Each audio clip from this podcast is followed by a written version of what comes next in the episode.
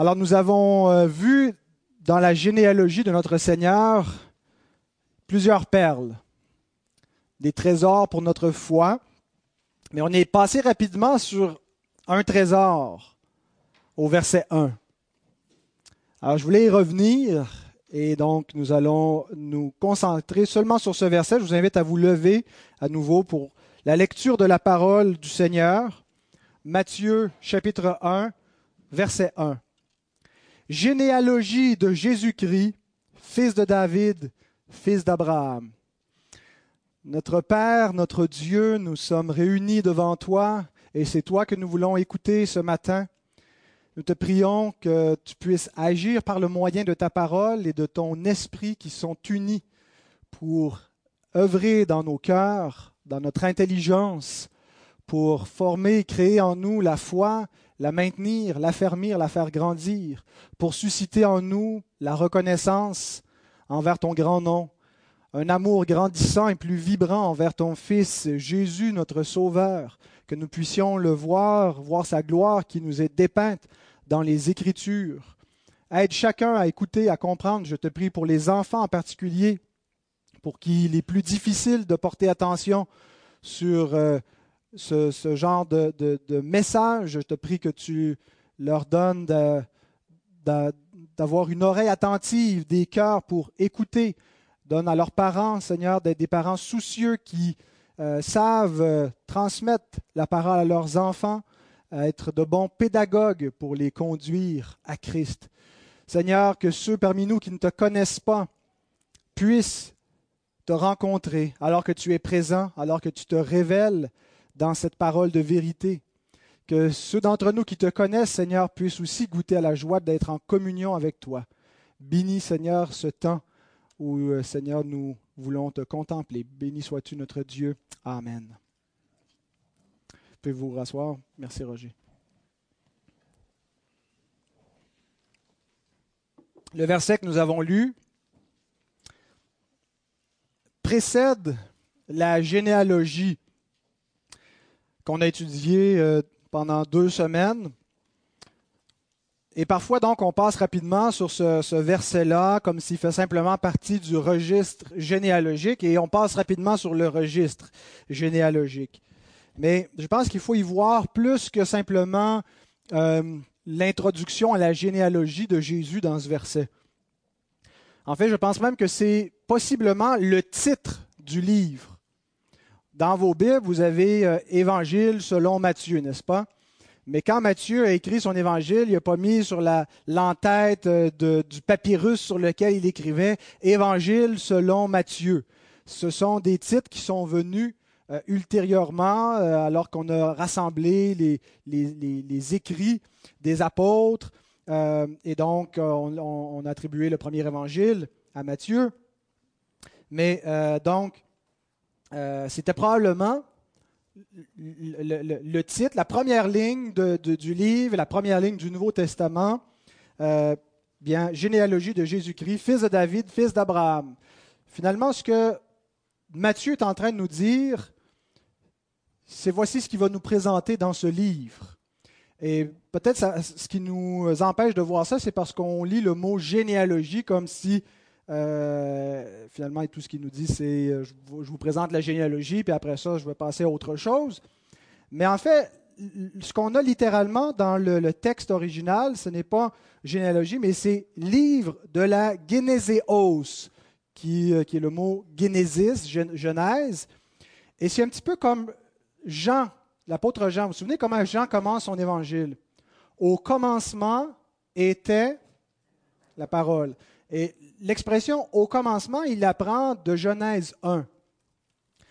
Et, ce que Jean veut nous montrer, c'est que ce qu'il va nous présenter dans son évangile, en fait, remonte à l'origine des temps, remonte au, Créateur. Celui qui veut nous présenter n'est pas un simple homme qui est dans l'histoire, mais c'est celui qui est l'ancien des jours. Au commencement était la parole, la parole s'est faite chair. Et il prend le premier livre, le premier mot qu'on trouve dans la Bible, au commencement, si vous regardez dans Genèse 1, bien Matthieu fait la même chose. Par contre, il ne prend pas au commencement, il prend l'expression qu'on trouve dans Genèse 2, 4. euh, c'est littéralement euh, livre de la Genéséos qu'on retrouve dans Genèse 2.4, qui est traduit dans, nos Bibles par Voici les origines. Mais plus littéralement, ça serait livre des origines. la version grecque de l'Ancien Testament a exactement la même expression que Matthieu emploie.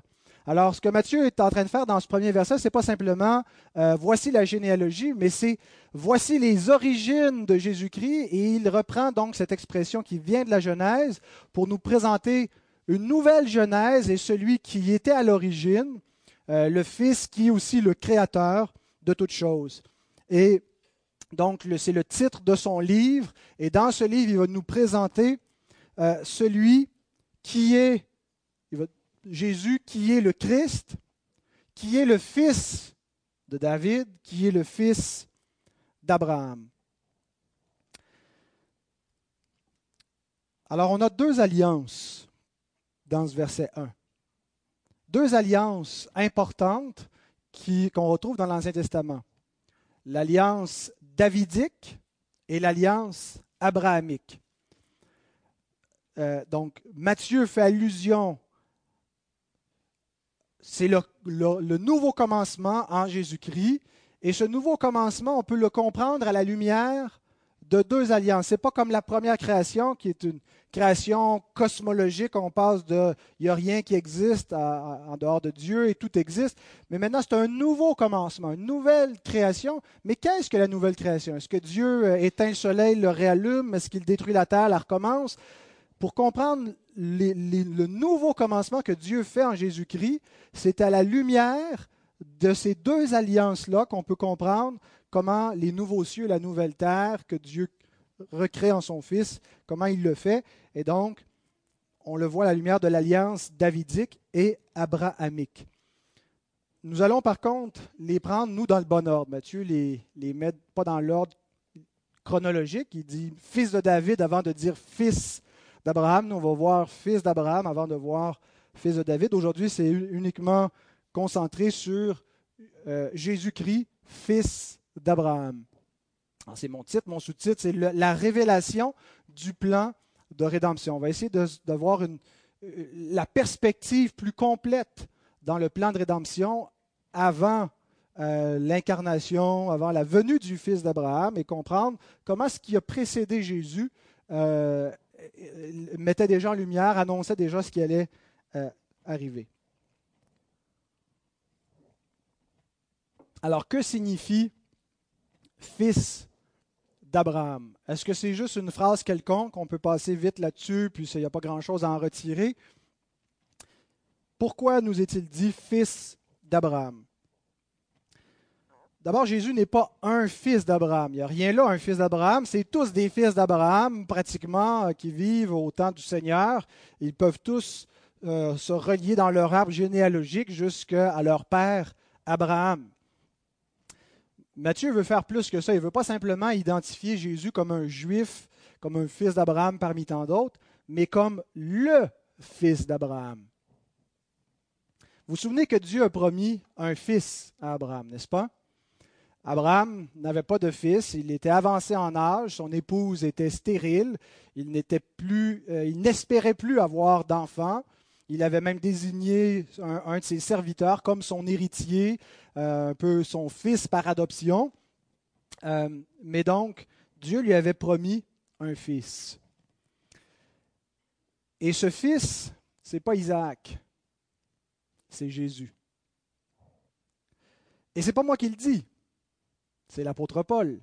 Dans Galates, chapitre 3, verset 16. Si vous voulez tourner, le texte va être affiché, mais pouvez quand même tourner comme ça. Vous prendrez le temps de l'examiner comme il faut et ça vous fait pratiquer pour vous souvenir où sont les livres de la Bible, parce que depuis quelque temps, je ne faisais plus trop tourner. Et si vous lisez votre Bible juste le dimanche matin, vous allez oublier l'ordre canonique. Galates 3, verset 16. Or, les promesses ont été faites à Abraham et à sa postérité. Il n'est pas dit et aux postérités comme s'il s'agissait de plusieurs, mais en tant qu'il s'agit d'une seule, et à ta postérité, c'est-à-dire à Christ. Qui est la postérité d'Abraham? Est-ce que c'est Isaac? Ou est-ce que c'est Christ? Qu'est-ce que le texte nous dit? Christ. Le fils promis à Abraham, c'est le Christ. Alors qu'en est-il d'Isaac? Parce que quand on lit la Genèse, on dirait bien que Isaac est celui qui accomplit la promesse que Dieu a faite à Abraham. Comment est-ce qu'on doit comprendre ce que Paul nous dit alors que la Genèse semble nous dire que non, c'est Isaac la postérité promise. C'est en lui que Dieu va donner l'accomplissement des autres promesses. C'est à lui que Dieu a fait ses promesses. Tournez dans Romains 5, verset 14. Romains 5, 14 est un verset important qui ne nous parle pas d'Isaac, mais qui utilise un mot très important pour nous, aider à comprendre comment on doit comprendre Isaac et comment on doit comprendre beaucoup de choses qu'on retrouve dans l'Ancien Testament. Romains 5, 14. Cependant, la mort a régné depuis Adam jusqu'à Moïse, même sur ceux qui n'avaient pas péché par une transgression semblable à celle d'Adam, lequel est la figure. C'est le mot tupos de celui qui devait venir. Et c'est le mot figure que je veux, euh, sur lequel je veux attirer votre attention. Vous m'avez souvent entendu parler de, type ou de typologie. Quand je parle d'un type, parle pas comme on entend dans les films, euh, c'est qui ce type-là, euh, en parlant d'un homme. Un type, ça vient du mot tupos, qui est traduit ici par figure. Alors, un tupos, c'est quelque chose qui précède une réalité future. C'est une figure ou une préfiguration une espèce de prophétie, mais pas avec des mots comme tels, avec un personnage. Et il y en a des personnages qui sont des, types, des figures du Christ. Par exemple, Melchisédek ou Moïse. Hein, Jésus est comme le, vrai Moïse qui vient et qui libère le peuple de l'esclavage. Ou comme David, qui est le roi bien-aimé qui délivre son peuple. Mais le Christ est le véritable roi, le, le véritable Messie, le oint de l'Éternel. Mais ce n'est pas toujours des individus qui sont des types. Il y a aussi des événements qui sont des types. Par exemple, l'Exode est un type de la rédemption que nous avons en Jésus-Christ. Euh, ceux qui ont été délivrés par Dieu dans l'Exode, l'événement de l'Exode pointait vers quelque chose de plus grand, vers un esclavage qui était plus universel, l'esclavage au péché, et une libération que Dieu opère, et il conduit ceux qui libèrent vers le paradis promis, vers la terre promise.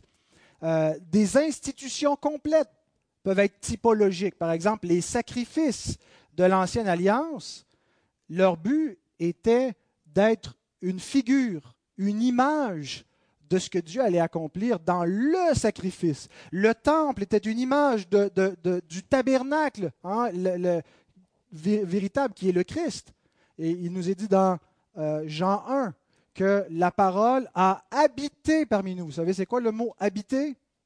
Skenoo, qui veut dire tabernacler. Elle a mis sa tente. Donc, la parole est devenue chair et le tabernacle de Dieu a été parmi les hommes. Bien, le temple physique, la construction était un, un type du tabernacle de Dieu fait homme qui vient parmi les hommes.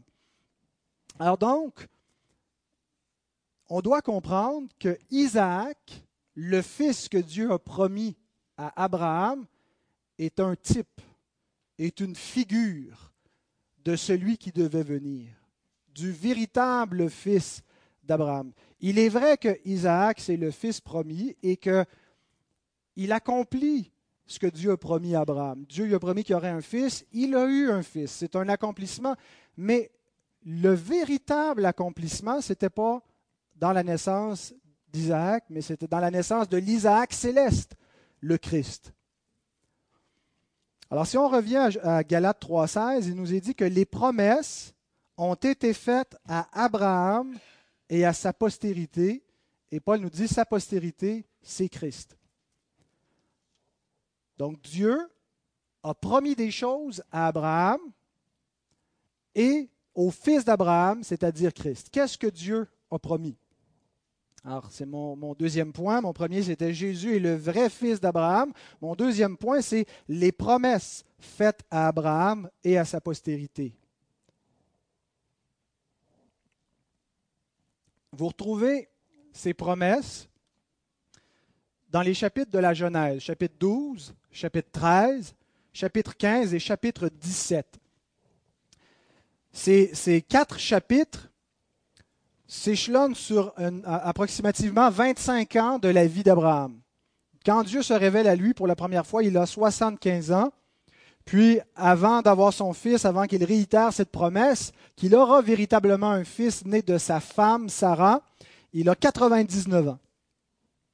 Et donc, pendant ces, ces chapitres, Dieu apparaît plusieurs fois, se révèle à Abraham sous des formes différentes, des théophanies, des manifestations visibles, des songes, et lui fait des promesses. Que lui promet-il? Il lui promet que toutes les familles de la terre seront bénies en lui. Il ne précise pas exactement la nature de cette bénédiction, mais ce qu'on sait, c'est qu'il va venir une, bénédiction qui ne sera pas juste pour Abraham, qui va être pour tous ceux qui vont peupler la terre. Et ça origine de cette promesse que Dieu fait à Abraham et de quelque chose qui a rapport avec lui. En fait, on comprend un peu plus loin que ça va passer par sa postérité, par son fils.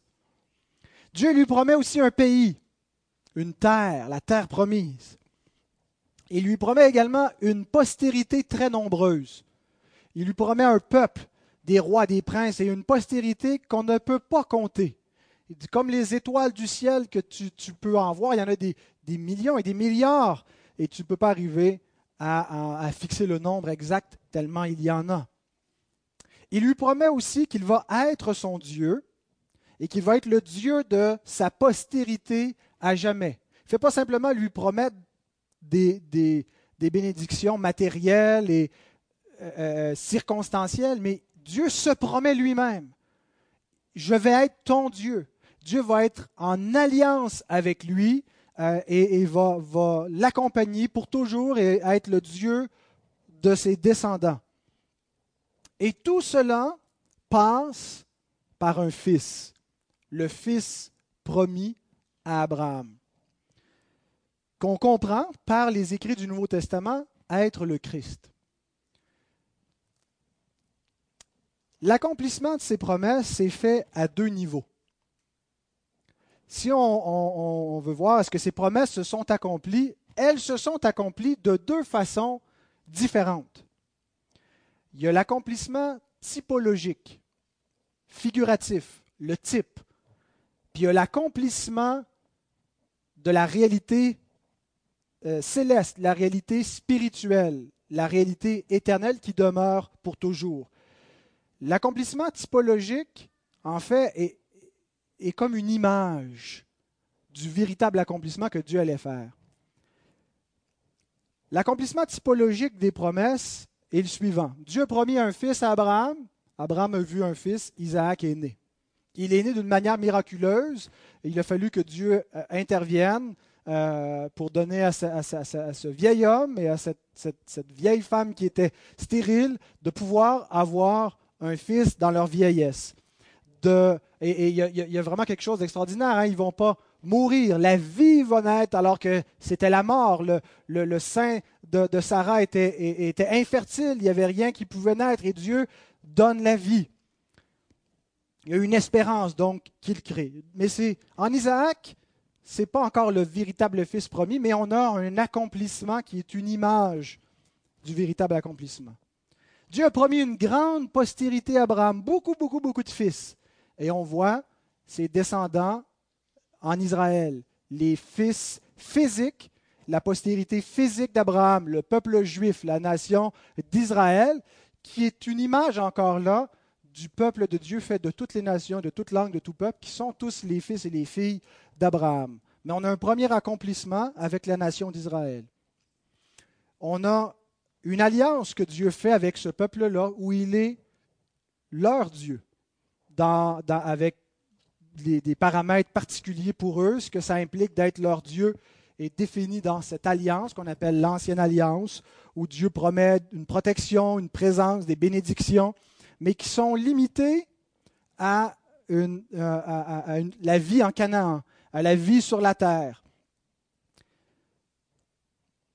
Il lui donne une terre, Canaan, la terre promise, et ils sont effectivement, ils sont censés être une bénédiction pour toutes les familles des nations. Vous vous souvenez quand Dieu appelle Israël, elle doit être la lumière des nations. Ça rappelle la promesse que Dieu fait à Abraham que euh, toutes les familles de la terre seront bénies en sa postérité. Mais l'Écriture nous montre qu'il y avait plus que ça. Que tous ces accomplissements, Isaac, Israël, l'alliance que Dieu a faite, la terre promise, la lumière des nations en Israël, ça ne peut pas être que ça qui accomplit pleinement ce que Dieu a promis à Abraham. Il y a plus. Et on voit qu'il y a plus à l'ouverture du Nouveau Testament, dans la prédication de Jean-Baptiste, quand il annonce que le royaume promis par l'Éternel est arrivé, qu'est-ce qu'il dit au peuple juif? Ne pensez pas que parce que vous êtes les fils d'Abraham, qu'automatiquement vous avez un statut dans ce royaume que en étant fils d'Abraham, vous avez votre place assurée. Je vous le déclare, Dieu peut susciter de ses pierres une postérité à Abraham. Donc, ce n'est pas suffisant. Alors là, on commence à comprendre que le, le premier accomplissement n'était pas le véritable accomplissement, qu'il y avait plus que ça, que le royaume promis était plus grand. Et les Écritures nous montrent que, donc, que le fils d'Abraham, ultimement, c'est Jésus, c'est le Christ que le peuple, la, postérité qui euh, ne peut euh, ne pas, être nombrée tellement elle, est, elle est en grand nombre, eh bien, ce sont tous les croyants de tous les âges, tous ceux qui sont au Christ, toute l'Église, et que c'est euh, que l'alliance que Dieu fait en promettant d'être son Dieu, le Dieu d'Abraham, et celui de sa postérité éternellement, c'est la nouvelle alliance que c'est une alliance qui est éternelle, qui ne pourra jamais passer, qui ne peut pas être transgressée, comme la première qui a pris fin. Et, pourtant, ce peuple qui était sous la, grâce de Dieu a fini sous sa colère et a, reçu le jugement. Ça n'arrivera pas avec cette nouvelle alliance qui garantit de manière inconditionnelle que Dieu va être éternellement favorable aux fils et aux filles d'Abraham. Et la terre que Dieu a promis, en fait, c'était juste une image de la nouvelle terre, de la nouvelle création, Paul nous dit que le monde est à nous, que Christ a racheté la création, que Christ, le fils d'Abraham, qui a hérité de la terre, et vous vous souvenez quand le diable lui monte tous les royaumes, hein, il lui dit, je te donnerai toute cette gloire, mais Christ l'a acquis non pas en, en fléchissant le genou devant le diable, mais en renversant la puissance du diable. Et il a reçu toute autorité sur tout l'univers. Lui-même, avant, de faire, avant l'ascension, il dit Toute autorité, tout pouvoir m'a été donné dans les cieux et sur la terre. Donc la terre promise, c'est littéralement la terre que nous habitons, le monde, l'univers. Je ne sais pas s'il y aura des, endroits pour vivre en dehors de cette planète-ci, mais cette planète a été rachetée par le Christ et nous n'avons pas seulement un petit bout de, cette terre à, à Canaan, mais le monde entier est à Christ et est à nous. Et la vie éternelle. Il lui a promis donc que toutes les familles de la terre seraient bénies. Et, donc, nous voyons l'accomplissement ultime de tout ça, ce n'était pas simplement une vie de prospérité matérielle qui finit quand même dans la mort. David ou Salomon qui ont vu des, euh, des épisodes glorieux dans leur règne et la gloire du royaume de Dieu, en fait, c'était une gloire passagère parce qu'ils sont morts. Mais le royaume que Dieu a promis à Abraham, c'est un royaume qui n'allait jamais finir, qu'on n'allait pas juste être là de passage, mais qu'on allait y vivre éternellement. Et donc, c'est l'objet ultime de la promesse que Dieu a faite à Abraham. Et c'est exactement ce qu'Abraham attendait. Hébreu 11, tournez avec moi dans Hébreu 11, 8 à 16, un assez long texte, mais qui nous montre que Finalement, il y avait deux niveaux aux promesses que Dieu a faites à Abraham. Et que le peuple ne doit pas rester attaché au premier niveau d'accomplissement, que c'était seulement l'image, le type, mais que la réalité est beaucoup plus grande et il faut la posséder par la foi. Hébreu 11, 8 à 16. C'est par la foi qu'Abraham, lors de sa vocation, obéit et partit pour un lieu qu'il devait recevoir en héritage, et qu'il partit sans savoir où il allait. C'est par la foi qu'il vint s'établir dans la terre promise comme dans une terre étrangère. C'est intéressant, dans la terre promise et dans une terre étrangère, pas simplement parce qu'elle ne lui appartenait pas encore, mais parce que même une fois qu'elle appartient aux descendants d'Abraham, il demeure des étrangers, des voyageurs sur cette terre jusqu'à ce que, jusqu'au renouvellement de toutes choses. N'était pas celle-là la, véritable terre. Habitant sous des tentes, ainsi qu'Isaac et Jacob, les cohéritiers de la même promesse. Car il attendait la cité qui a de solides fondements, celle dont Dieu est l'architecte et le constructeur. Non pas les fils d'Abraham qui vont bâtir cette cité, non pas le fils de David qui va bâtir la maison de Dieu. Dieu lui-même va bâtir une cité éternelle. Et c'est ce que Abraham attendait. Verset 11. C'est par la foi que Sarah elle-même, malgré son âge avancé, fut rendue capable d'avoir une postérité, parce qu'elle crut à la fidélité de celui qui avait fait la promesse qu'elle aurait un fils. C'est pourquoi d'un seul homme déjà usé de corps naquit une postérité nombreuse comme les étoiles du ciel, comme le sable qui est sur le bord de la mer et qu'on ne peut compter. C'est dans la foi qu'ils sont tous morts sans avoir obtenu les choses promises. Pourtant, ils ont obtenu des choses que Dieu a mais c'était seulement les types, c'était seulement l'image des choses promises. Mais qu'est-ce qu'ils ont les véritables choses promises, ils les ont vues et saluées de loin reconnaissant qu'ils étaient étrangers et voyageurs sur la terre. Ceux qui parlent ainsi montrent qu'ils cherchent une patrie. S'ils avaient eu en vue celle d'où ils étaient sortis, ils auraient eu le temps d'y retourner. Mais maintenant, ils en désirent une meilleure, c'est-à-dire une céleste. C'est pourquoi Dieu n'a pas honte d'être appelé leur Dieu, car il leur a préparé une cité. Est-ce que vous voyez donc ces deux niveaux d'accomplissement dans les promesses que Dieu fait à Abraham? Un premier accomplissement terrestre, immédiat, qui est lié à quelque chose d'autre, de plus grand, la réalité céleste. Et quand on parle d'une réalité céleste, on ne veut pas juste dire quelque part dans un nuage qui n'est pas sur cette terre. Ce qu'on veut dire, c'est, par exemple, quand le Christ vient dans le monde, il est céleste, tandis que Adam, le premier homme, est terrestre. Euh, et donc, on parle de ce qui était d'en haut, qui est descendu sur la terre. donc, le céleste est, ici et parmi nous. Euh, et donc, nous sommes les héritiers de tout ce qui est céleste. Et nous sommes nous-mêmes les célestes, dans les lieux célestes. Alors, il a fait cette, cette dualité, cette double réalité d'un premier accomplissement terrestre, mais qui est temporaire, qui est passager. Une gloire mais qui va pâlir parce que ce n'est pas la gloire véritable de ce que Dieu a promise, la gloire éternelle, une gloire qui ne passe pas. Et donc Abraham a reçu en partie l'accomplissement terrestre, mais il a vu et il a salué de loin l'accomplissement des promesses célestes. D'ailleurs, Jésus lui-même dit, Abraham a vu son jour et il s'est réjoui. Il a vu que dans ce que Dieu lui avait promis, il y avait beaucoup plus. Et ça l'a provoqué sa joie.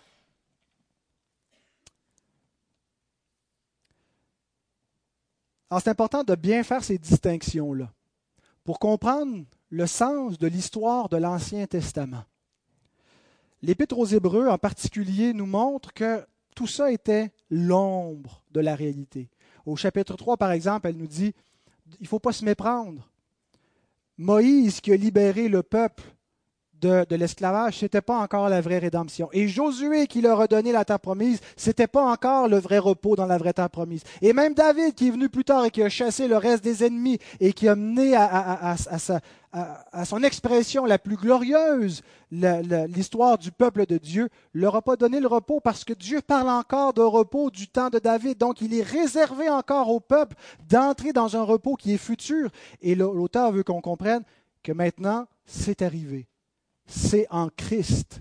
C'est dans le Fils d'Abraham, le Fils de David, qui est Jésus, dans ce qui est venu accomplir, que se trouve le véritable accomplissement des promesses. Tout ce qui était avant était l'ombre de la réalité. Ça ne voulait pas dire que ça, n'avait aucune valeur, mais c'était deux réalités parallèles et, et cette réalité terrestre pointait vers quelque chose de plus grand.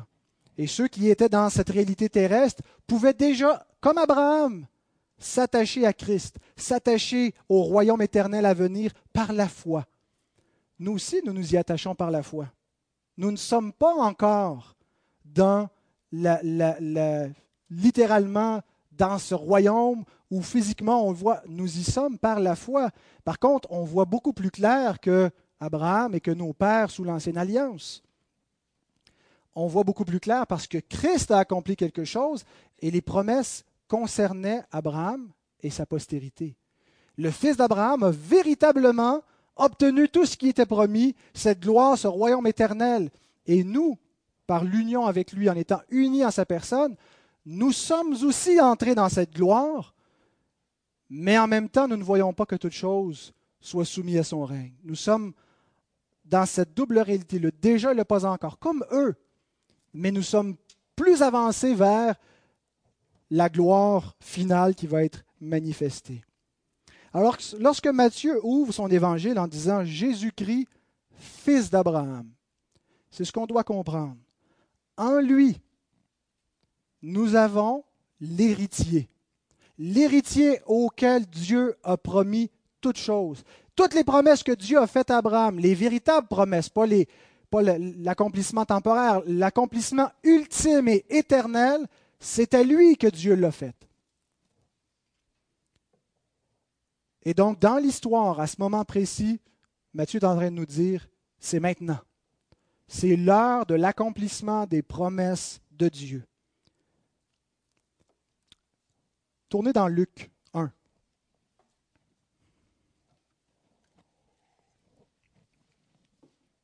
Nous allons lire les versets 67 à 75.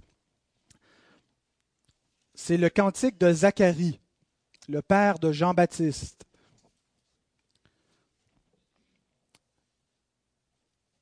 Qui dit ceci. Zacharie, son père, fut rempli du Saint-Esprit et il prophétisa en ces mots.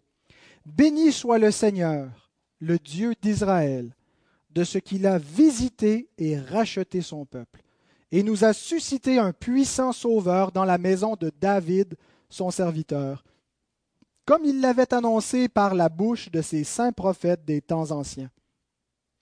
Un sauveur qui nous délivre de nos ennemis et de la main de tous ceux qui nous haïssent. Portez attention au verset 72.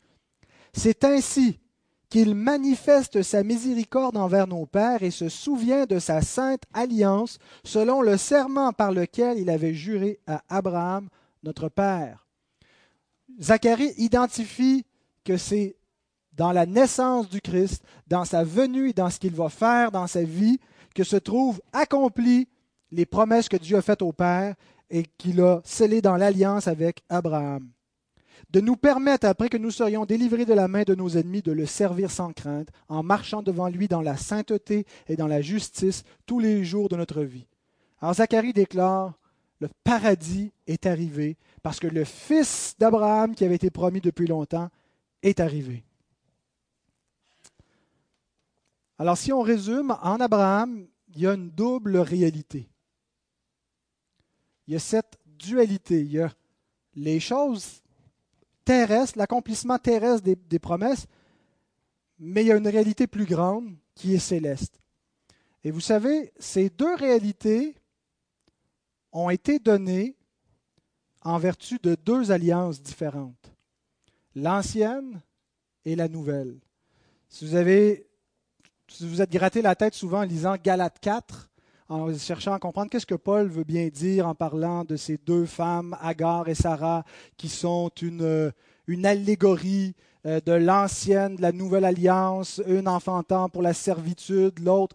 Alors, c'est cette double réalité-là, où on a une alliance qui est l'ancienne alliance, où Dieu offre des bénédictions temporaires, mais en même temps, c'est une alliance qui est comme un joug, qui place le peuple sous une autorité jusqu'à temps que le fils que Dieu a promis à Abraham vienne.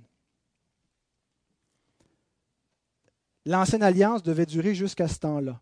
Et c'est ce qu'on lit dans Galates 3, 19 et 24. Pourquoi donc la loi? Le mot loi ici doit être compris. Pourquoi donc l'ancienne alliance, l'alliance de la loi mosaïque? Elle a été donnée ensuite à cause des transgressions jusqu'à ce que vint la postérité à qui la promesse avait été faite.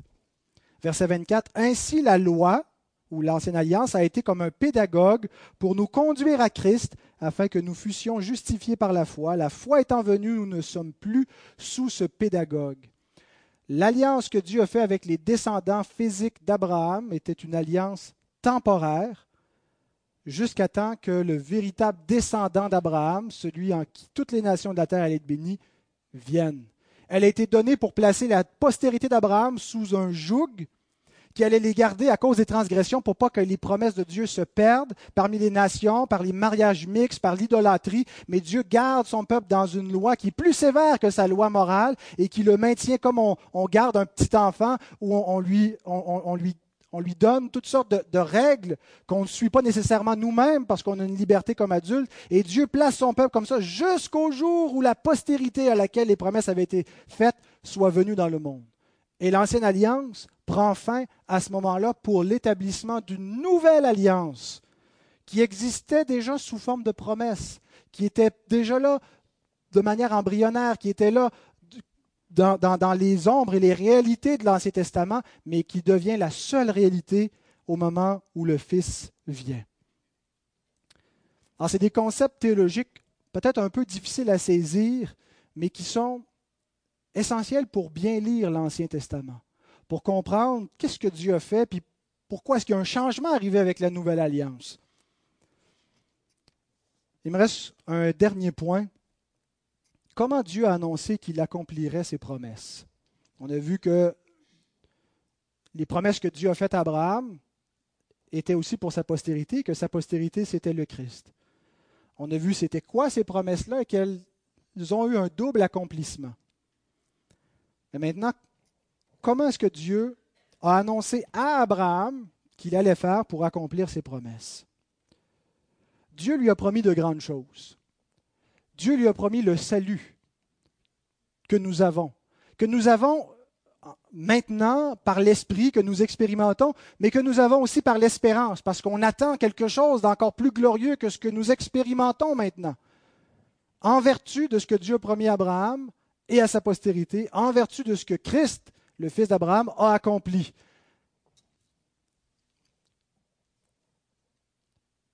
Et ces choses que Dieu a, annoncées à Abraham, nous lisons ceci. Genèse 15, 6. Abraham eut confiance, crut en l'Éternel qui le lui imputa à justice. L'Écriture nous montre que la seule façon qu'Abraham pouvait obtenir l'héritage que Dieu lui promettait, c'était par la foi. C'était en croyant. Que ce n'était pas l'homme qui allait accomplir ça, ce n'est pas l'homme qui allait bâtir ce royaume, que c'est même pas Abraham qui allait être responsable pour, sa postérité. Il n'y avait rien à fournir, il ne pouvait pas. Il y avait une impossibilité radicale, mais c'est Dieu qui allait l'accomplir et ce que l'homme devait faire, c'est croire.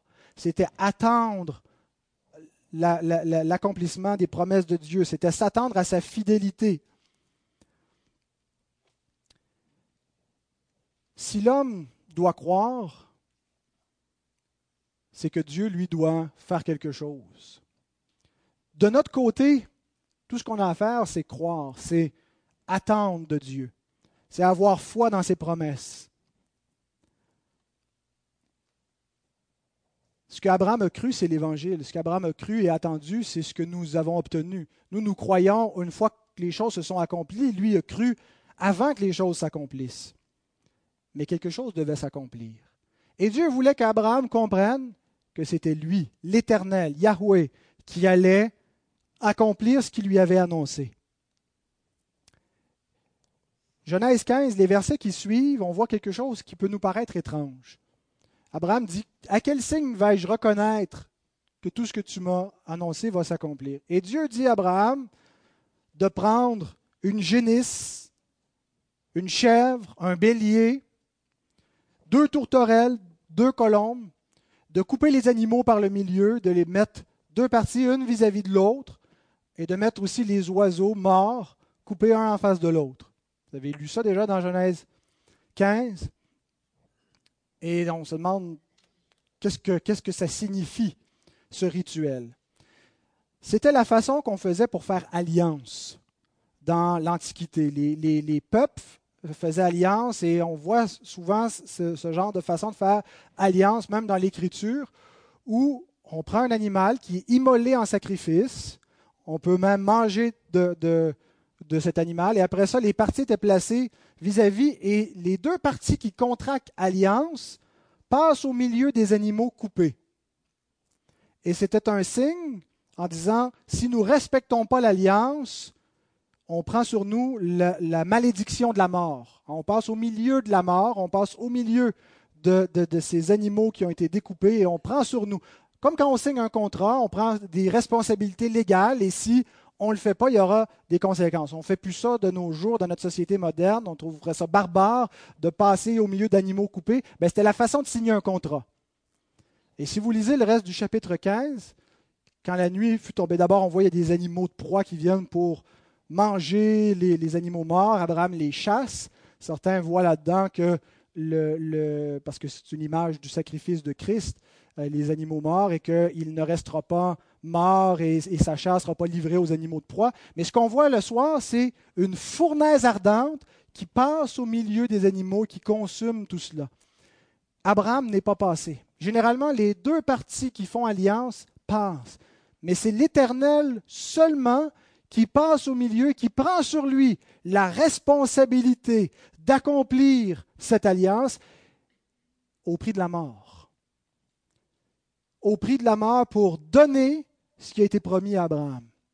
Et on va voir 2000 ans plus tard comment l'Éternel a effectivement passé par la mort pour donner l'héritage promis.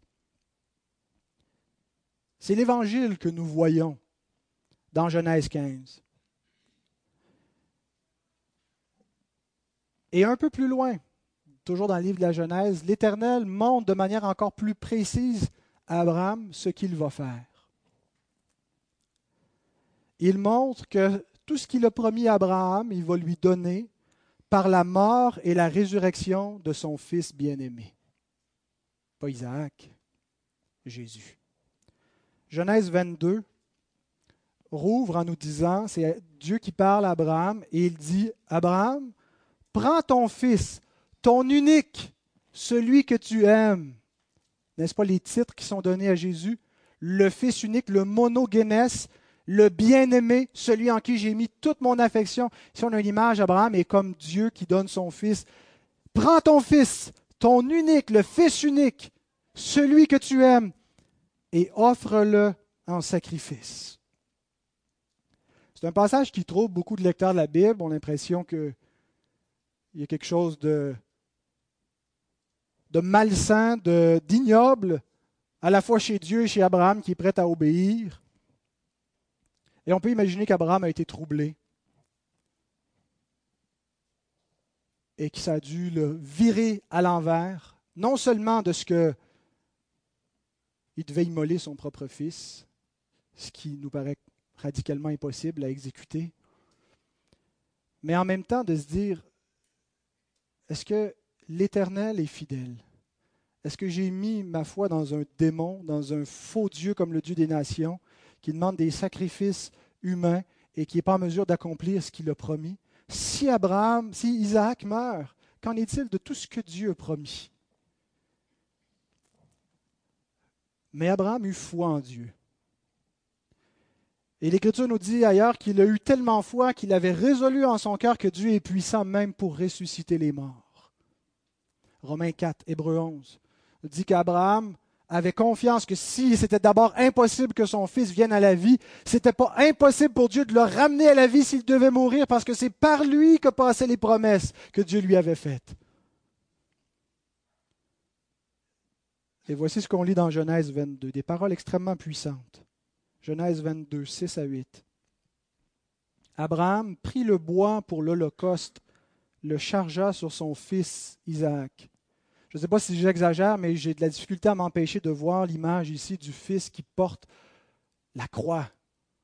Le fils qui est là, qui amène le bois pour l'Holocauste sur lequel il va être immolé comme le Christ qui portait sa croix. Et porta dans sa main le feu et le couteau. Ils marchèrent tous deux ensemble. Alors Isaac parlant à son père, dit Mon père, mon papa. Souvenons-nous du fils aussi qui s'adresse à son père Mon père, mon père. S'il est possible que cette coupe s'éloigne de moi. Mon père, pourquoi m'as-tu abandonné? Et il répondit, Me voici. Isaac reprit, Voici le feu et le bois, mais où est l'agneau pour l'Holocauste?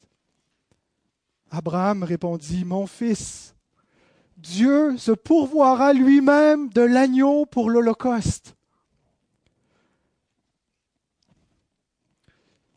Dieu va se pourvoir lui-même. Dieu va donner son Fils.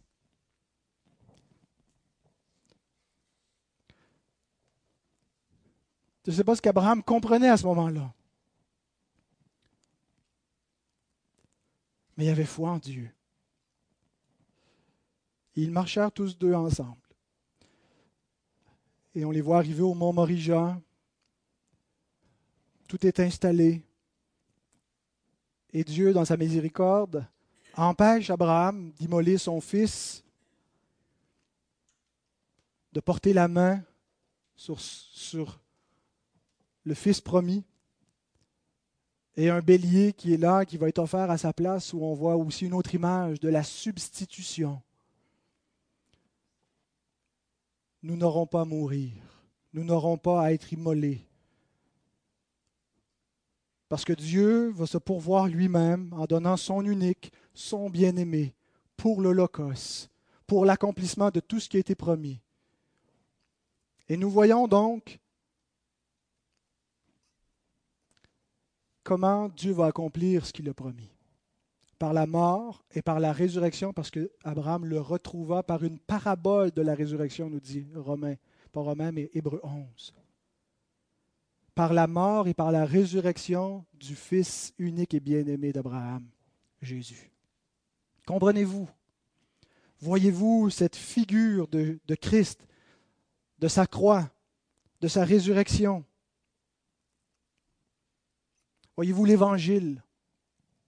Voyez-vous plus loin que la réalité immédiate qui était pour Abraham, qui avait quelque chose d'éternel, de céleste, dans les événements de sa vie, dans les promesses que Dieu lui a faites, qui ont eu un accomplissement temporaire, mais un accomplissement ultime en Jésus.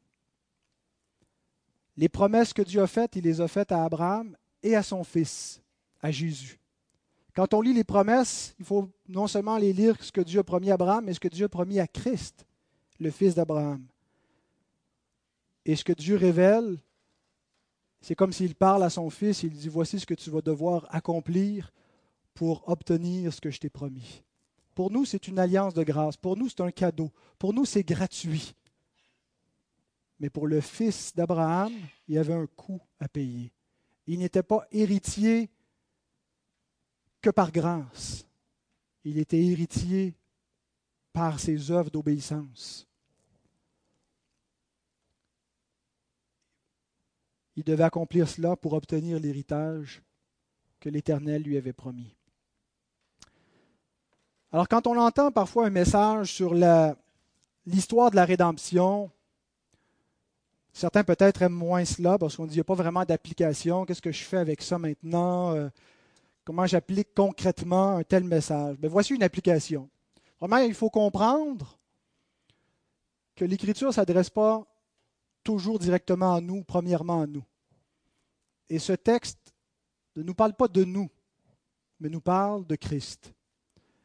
C'est important de comprendre, de ne pas toujours faire une lecture des Écritures en se mettant au premier degré. Qu'est-ce que Dieu me demande? Qu'est-ce que ça me dit pour moi? Dieu peut parfois nous montrer des choses qui concernent son Fils. Il veut qu'il soit lui au centre. C'est lui la personne principale du récit, des récits de la Bible. Et c'est de lui qu'il parle, c'est à lui qu'il parle, c'est de lui dont il est question. Alors, il faut enlever le projecteur de nous-mêmes et le placer sur le Fils de Dieu. Mais nous sommes, en faisant cela, directement concernés par ce qui concerne le Fils. Ce qui concerne la postérité d'Abraham au singulier concerne aussi la postérité d'Abraham au pluriel. Les fils nombreux comme les étoiles du ciel, comme le sable de la mer. Galates 3.29. Si vous êtes à Christ par la foi, à cause du rachat par son sacrifice. Vous êtes donc la postérité d'Abraham, héritier selon la promesse. Ce qui est vrai de Christ devient vrai de nous. Par notre union avec lui, nous sommes ses co-héritiers et donc les fils et les filles d'Abraham, le véritable Israël de Dieu, les véritables juifs, les vrais circoncis spirituels, héritiers du royaume qu'Abraham lui-même attendait, le royaume éternel, la cité qui a de solides fondements. Nous l'avons reçu également, parce que Christ l'a obtenu pour nous. Et dans l'évangile de Matthieu, c'est l'évangile du royaume. C'est l'évangile qui nous montre que le roi est arrivé, que le royaume de Dieu est établi sur la terre et qu'il va aller grandissant jusqu'à sa pleine la pleine manifestation de sa gloire au retour du Fils d'Abraham. Mais nous allons voir au fil de ces pages qu'est-ce que ce royaume, qu'est-ce que ça signifie maintenant d'habiter dans le royaume de Dieu, comment on habite dans ce royaume? Puisse le Seigneur bénir sa parole. Amen.